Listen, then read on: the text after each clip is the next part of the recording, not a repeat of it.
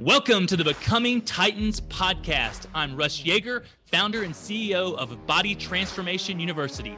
I help busy business owners and executives get a beach-ready body without killing themselves in the gym hours every day, giving up the foods they love, or taking away time from their family or business. I believe putting your health first is the most important thing you can do to propel your business and financial success, ignite passion in your relationships, and to live a happier, more fulfilled life. Stick around to the end of the show, and we'll reveal how you can be our next guest on one of the fastest-growing inspirational podcasts on the planet in fifteen to twenty minutes. Let's go.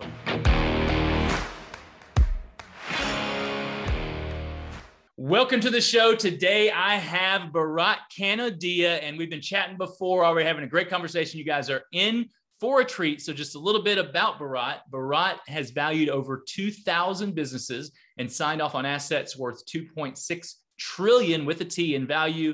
He's appraised unique assets like Golden Gate Bridge, Atlanta Airport, Uber, Airbnb, Yahoo, Brooklyn Bridge, Mirage Casino, among many others. Bharat's the founder of Verisat and helps startup founders and V Cs by telling them what their companies are worth. He lives in the San Francisco Bay Area with his family and enjoys sailing, golfing, skiing, and horseback riding. Bharat, welcome to the show, brother. How are you today?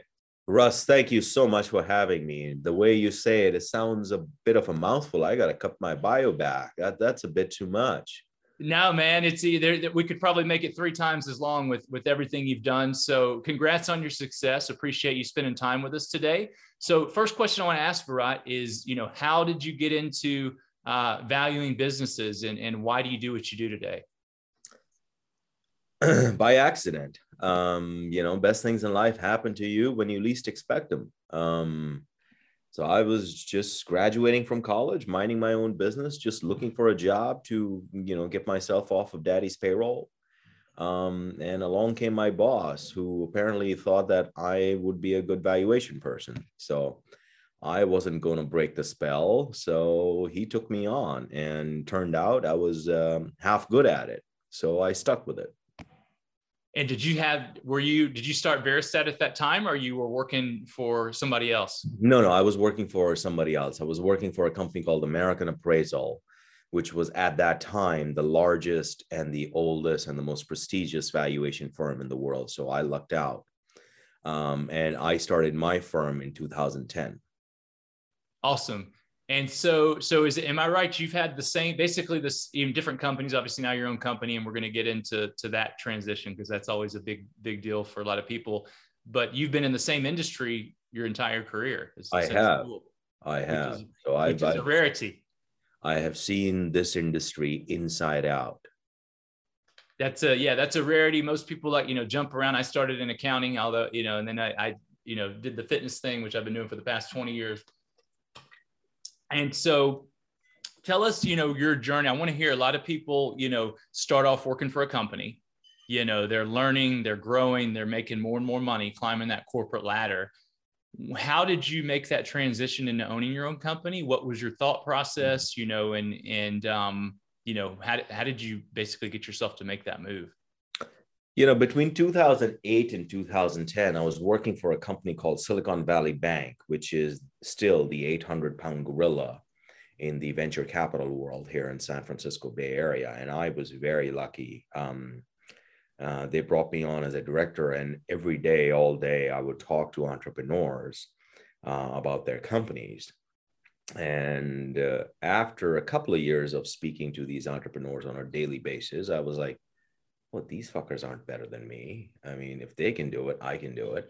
So one day I just said, all right, hell with it. I'm just going to do it. Most people just think about it. I was just crazy enough to pull the trigger. Um, so I just quit my job in two thousand ten, which was like the worst time to quit your job.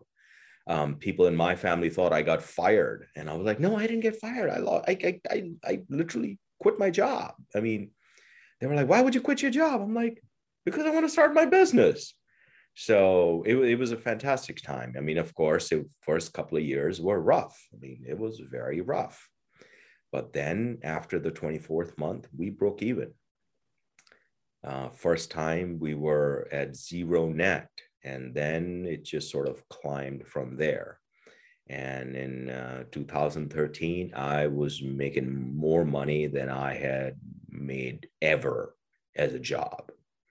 Um, and by two thousand thirteen, we were netting uh, two hundred fifty thousand uh, net profit straight to the bottom line. Next year, we were double that and just went on from there. That's awesome, man. It's, you know, it's going out, it, it takes a, a leap of faith. It can be out challenging in the beginning. You know, I, I left in two thousand, uh, went to two thousand six. So a little before you, I left my accounting job. You know, I was on my way to six figures and, you know, which at that time was a lot of money. That's still a lot of money, but, uh, you know, and I went to zero or, or really less than zero, right? Cause you take on the debt and, and the risk and all that kind of stuff. But, you know, within a few years, like yourself, I was making more money than I ever did as an accountant and, uh, just went up from there and, and, doing something that I enjoy that that makes a difference. But there's all, you said something important, like you said, oh, it's a bad time. Like what I found, there's always a reason not to do something, you know, whether it's- Oh, it's starting, never a good time. Yeah, or with my clients, well, I can't start. I had a lady the other day, I'm, I wanna work with you, I wanna get in shape, I need to get in shape. This is the most important thing in my life, but wait, I need to get through this first. And I said, Lita, no, you need to start now because you said you wanna make this a lifestyle change. So you, if you can do it now while things are tough, then that means you're going to be able to do it when things are easy. And it, and it clicked for her and she, she moved forward and she, she's doing great. Uh, but there's always a reason not to do it. And there's always a reason to do it. It's up to us to decide, you know, what that reason is. Um, so tell us what are, th- you know, you, you've had a, a lot of success, Bharat. What are two or three success principles that you use um, that maybe are, they can be the same, but maybe something different than you hear from, you know, everybody else? I'll tell you three principles that I follow, and I shared this in my TEDx talk. Um, I'll share the link. Um, you can put that in the show notes. And the three principles are E T C, et cetera. E T C. Um, first is lure of the extraordinary. Two is finding your tribe, and three is the power of consistency. Um, the lure of the extraordinary is you want to do something different. You want to put yourself out there and set an ambition, set an ambition that is so crazy that makes people question your sanity. You want to do it. I mean, when Elon said, I'm going to, you know, create Tesla, or, you know, people probably laughed at him. People at General Motors are probably just, you know, rolling on the floor. And when he said, I'm going to create a rocket, and people at NASA are saying like, really, we've been doing this for fucking fifty years, really? You schmuck, you're going to make a rocket? Um, or when, um, or, or any entrepreneur, right, on their journey, when they set out to do it, everybody thought they were crazy. So go for the crazy. It's good for you. And second is find the people who believe in you. Work with them. There will always be people who will doubt you, dismiss you, and laugh at you. Don't worry about them. Just think of them as background noise. There will be people who will be inspired by you. Focus on them. So look for when people say, no, you can do it. That's your guy. That's the guy you want to hang on to. And when the guy, somebody says, uh, really, you want to do it? And that could be your father, it could be your mom, it could be your, anybody, your friend. Don't worry about it. They're still your friends. They're just not your tribe. You know, when somebody says, oh, that's a good idea, that makes me excited, talk to that guy about your idea.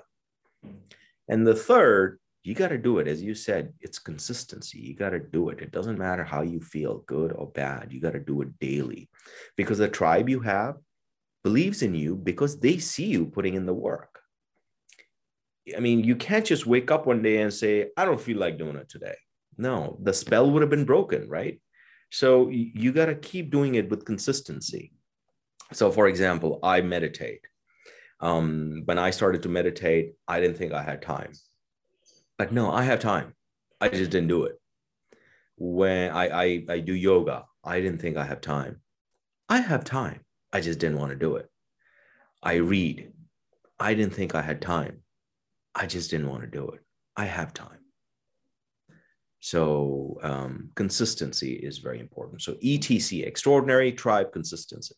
I love it. E T C. Yeah, we'll definitely get that uh, TED Talk uh, in the uh, in uh, show notes, so you guys can check that out. Uh, I always talk about it. Consistency is the you know number one success factor in, you know, getting the body health energy you want, and, and really anything that you want. I did a video yesterday, you're talking about it, consistency isn't driven by motivation. People, you know, ask, man, Russ, you're positive, you're happy all the time. No, you know, I'm consistent though. I do what I need to do even when I don't feel like it. And that's the real different ma- difference maker. I appreciate you sharing that. You also mentioned team, that's huge. Um, so how, how do you find people who, you know, are drawn into your vision? And I was thinking of Elon immediately when you started saying doing something outrageous. That was who I was picturing in mind, and used the same example. So it, it it shows, man, when people go out there, you know, at first they're going to be doubted, then ridiculed, you know, made fun of, but then eventually they they do it, and now they're the richest and one of the most famous people in the world, right? Um, so, so how in you- my life, I have cut off a lot of people who I don't think are part of my tribe. You know, people who I thought weren't believing in what I was believing, I've cut them off. They're not in my purview. They're just, in my world, they don't exist. It's not like I fought with them. It's not like, you know, we, you know, had a powwow. No, they just, they're not important to me. So they don't exist. Yeah. I'll respond to their email. I'll say hello to them at parties, but I won't initiate anything. So I think I think I know the answer to this, but when you've got, um, how important is it to you to have people that are s- believe in your vision right there with you within your company? I guess there is no asking. Is there any room for people who aren't all bought in in your company? No. And and how do you you know manage that? You know, with having to get all the work done when you've got, you know, what is it? I think it's sixty-five, seventy percent. They did studies of one hundred million employees. I may not get it right. I'm pretty sure that's the number. And sixty, I think it was sixty-five percent are act, are unengaged, you know, within their within their jobs and their careers. I have tried to lead, lead I have tried to lead people who did not believe in my vision. Not once or twice, many times. And it was like pulling teeth. It was horrible. And now the people I'm working with, they believe in me. They believe in what I do and believe in my team and our vision. And it's fantastic. It's a well-oiled machine. You don't have to do much. You just have to set the tone and it just goes. And with the other people, it was just like, oh, cranking every day. Come on, let's go. Come on, let's go. Like, no, I don't want to do that. I got other things to do. So now if I feel I have to crank, I just take them out, put them aside. You're not it. You're not my tribe. I'm going to find somebody else. I'd rather spend time finding somebody new who believes in the vision, who's a good, when they say it's a good fit, that that's what it is. You know, the cultural fit, that's what you're looking for. People who believe in that vision, in that extraordinary. Makes all the difference in the world. I've done the same thing. And you, and you spend all of your time and energy, um, you know, on trying to get the, these people to see it. Whereas if you just find the right people, attract the right people, that it, it just, like you said, it flows, it's natural. You know, the analogy I like to give is, you know, in the beginning, I'm pushing this giant boulder up the mountain by myself and grinding it out. And then you get one person in there that's right there with you. And wow, now you're double, then you get three, then four, yeah. and it, you can just get that, that boulder up the mountain. So yeah. Um, versus somebody saying, are you sure we can get that boulder up? It's like, dude, you're draining our energy. Yeah. one hundred percent. So, um, So tell it, tell us a little bit about, you know, more what you guys do and, you know, where people can find out more about you, Bharat. I want to make sure we don't miss that. And I've got a few more questions for you to finish. So out. We do valuations, and we do valuations. If a founder is looking to raise capital, debt or equity, step number one for them is finding what their company is worth. If a business owner is looking to buy a business or sell a business, step number one is knowing what their business is worth. Um, and we help with that. Um, and business has been great. Money is cheap, still cheap, even though it's not cheap as it used to be, but it still is cheap. Um, so there are M and A transactions happening. Um, and we do valuations for, say, gift and estate taxes or for M and A, all kinds of reasons. Awesome. And do you, do you would you say that um, one of the biggest mistakes, you know, specifically small companies make, myself included, when I started, is not thinking about their exit when they're going into business? Most definitely. Most definitely. I mean, you always want to have an exit plan, right? I mean, um, you don't climb a mountain not thinking about how you're going to come down. You know, going to the summit is halfway point, not the end point. So whenever you start a business, you have to think about how are you going to exit that business? Um, that's most important, um, because, uh, you know, the world has changed. You know, your children or your spouse may not want that business. You know, it's not like, um, you know, the Rockefellers or somebody, right? No, but not the next generation doesn't want that business. Maybe your employees don't want that business after you. So you got to figure out an exit plan. Yeah. So what's, if you've got somebody that's, you know, they've got a business going, they got a good business, they're making money like a lot of our listeners, um, but they haven't thought about an exit plan. What's the first step, you know, they can take to, you know, start to, to, to think in that way? You got to do two things. And if somebody tells you otherwise, call bullshit on it, because everything they will say is going to be derivative of these two things. So these two things are almost like the primary colors, right? So if you do these two things, you're set. One, buyers of businesses are looking to buy businesses that provide consistent cash flow. For example, in your gym business, gym membership, recurring revenue, same customer pays you again and again and again. That business is worth a lot of money. So figure out a way to set up a business model such that your customer pays you money again and again and again, kind of like a gym. Um, and second, figure out a way so that you don't have to kill yourself to service that customer or that client. So how could you do that? You could do that by multiple layers of management. You could do that by delegating things. You could do that by um, um, using software and technology, uh, whatever. I mean, you know, now not all businesses can be one hundred percent automated, right? But start somewhere.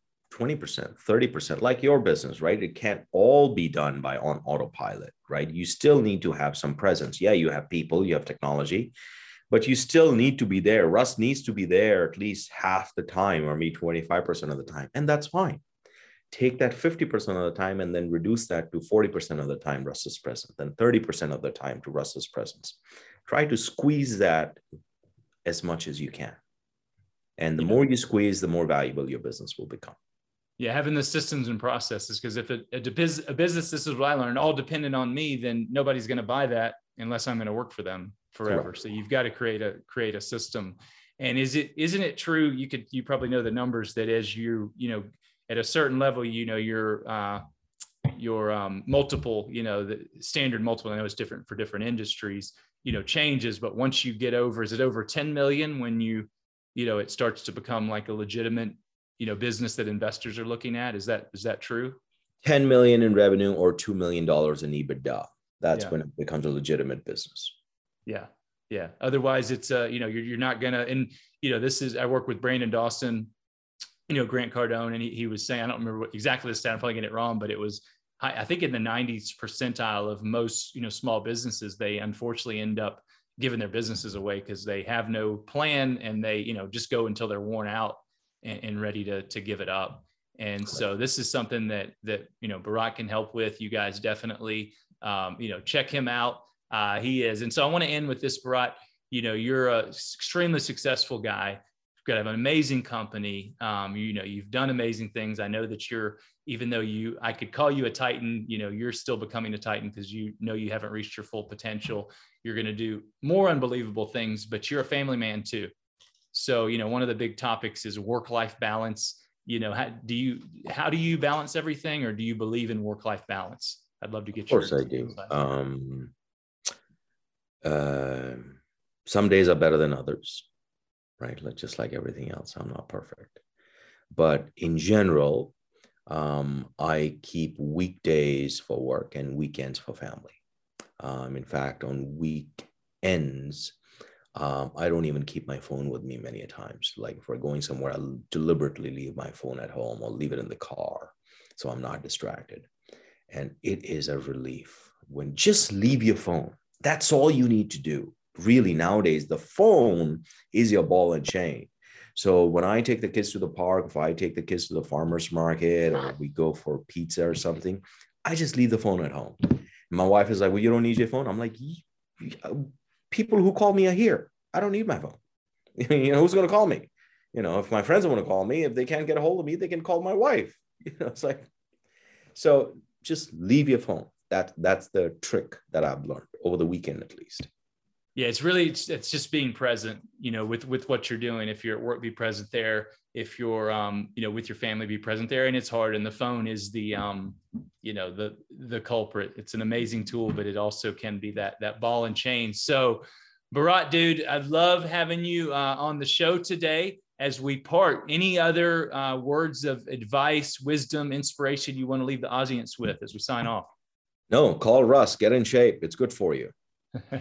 Appreciate that, man. Hey, Bharat, you guys make sure you check uh, Bharat out. You guys, if you are running a business and you have no exit plan, um, you've got, you heard him, you've got to take that first step um, in terms of knowing, you know, what you're going to do so you don't just lose everything that you've worked so hard for. So Bharat, I appreciate you, brother. Have an amazing day, and we'll, we'll be talking soon, I'm sure. Thank you, Russ.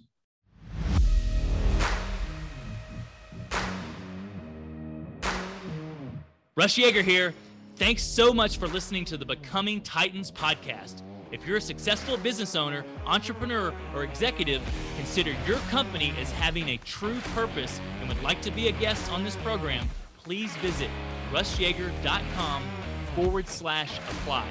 And hey, if you got value out of the interview today, I'd be so grateful if you simply would share it on your favorite social media platform. And if you know someone who would be a great guest for the show, tag them on social media to let them know about it and include hashtag Becoming Titans. I love seeing you guys' posts and guest suggestions. We're regularly putting out new episodes and content, so to make sure you don't miss any episodes, go ahead and subscribe to the podcast.